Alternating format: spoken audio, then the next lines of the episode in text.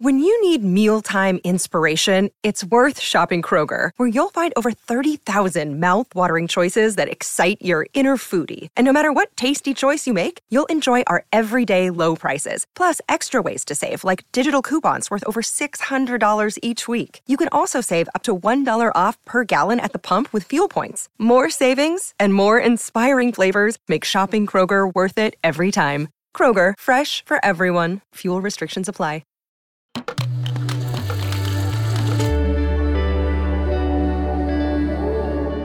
Cora.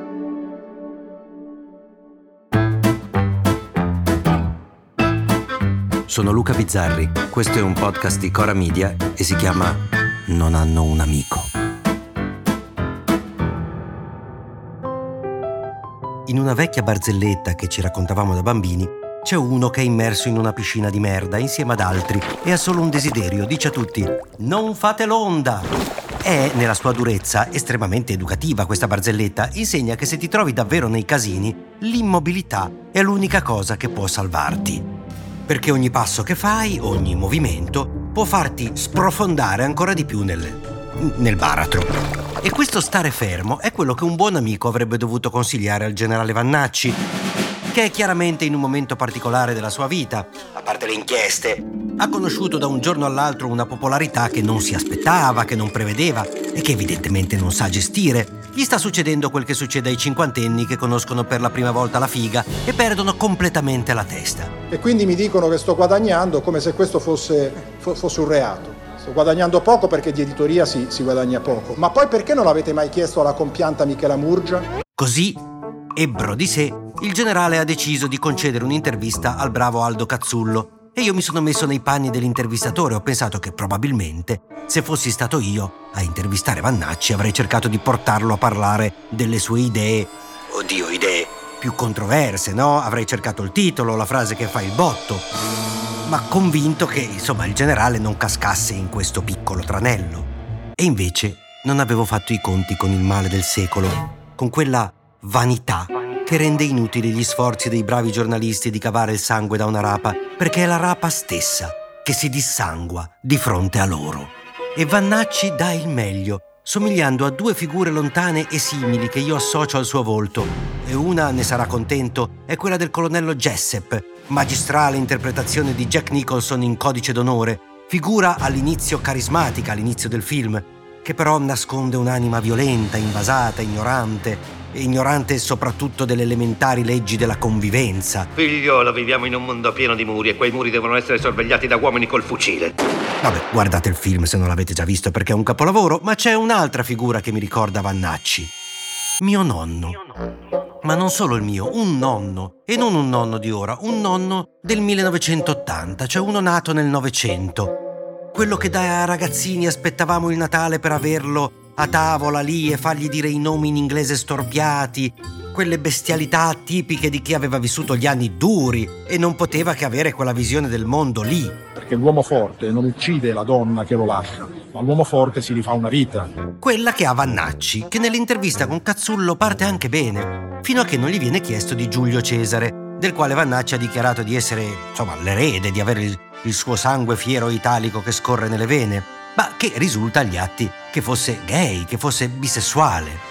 E la risposta di Vannacci è Cesare è stato uno dei più grandi comandanti della storia e sul carro dei trionfi non saliva vestito di piume di struzzo. Che intanto verrebbe da chiedersi che ne sa lui di come si vestiva sui carri Cesare, ma la cosa preoccupante è che per Vannacci i gay siano quelli con le piume di struzzo, quelli strani. E da qui in poi schiaccia una merda dietro l'altra al nostro generale, che sarà sicuramente bravissimo a fare il generale? Ma questo non esclude che possa avere le idee di un ottuagenario. Perché sono convinto che il gene dell'omosessualità, per quanto lo stiano cercando, non l'abbiano ancora trovato e che quindi molto dipenda dal condizionamento sociale. E ci racconta che una volta addirittura ha passato una serata con sua moglie in un locale pieno di gay e non gli è successo niente. E noi che pensavamo che avrebbero tentato di deflorarlo in un gabinetto. Se una persona dovesse frequentare quasi esclusivamente dei posti dove la grande maggioranza è omosessuale, probabilmente verrebbe influenzato da questo. E poi di quella volta che vistosi circondato da soldati africani ha pensato ora ci mangiano, perché è chiaro che i neri mettano i bianchi nel pentolone, lo ha visto nelle barzellette della settimana enigmistica Vannacci. Quando io vedo una persona che ha la pelle scura, non la identifico immediatamente come appartenente all'etnia italiana. E da lì in poi è un fiume in piena e io immagino gli occhi, la gioia negli occhi di Aldo Cazzullo quando il generale comincia a sproloquiare del Festival di Sanremo. Sì, cioè un generale dell'esercito che ci dice la sua su come si veste Mengoni, che se si mette la gonna poi lo prendono per il culo. E in effetti provaci ad andare in giro con la gonna nella caserma dei Parà, perché è evidente che il mondo di Vannacci inizi e finisca lì, che lui conosca solo quelle dinamiche di comportamento. E quindi Mussolini non vuoi dire che sia stato uno statista? Poi che grazie allo statista un paese sia stato distrutto e milioni di persone siano morte? Che vuoi che sia? Aveva una mascella che ora ce la sogniamo.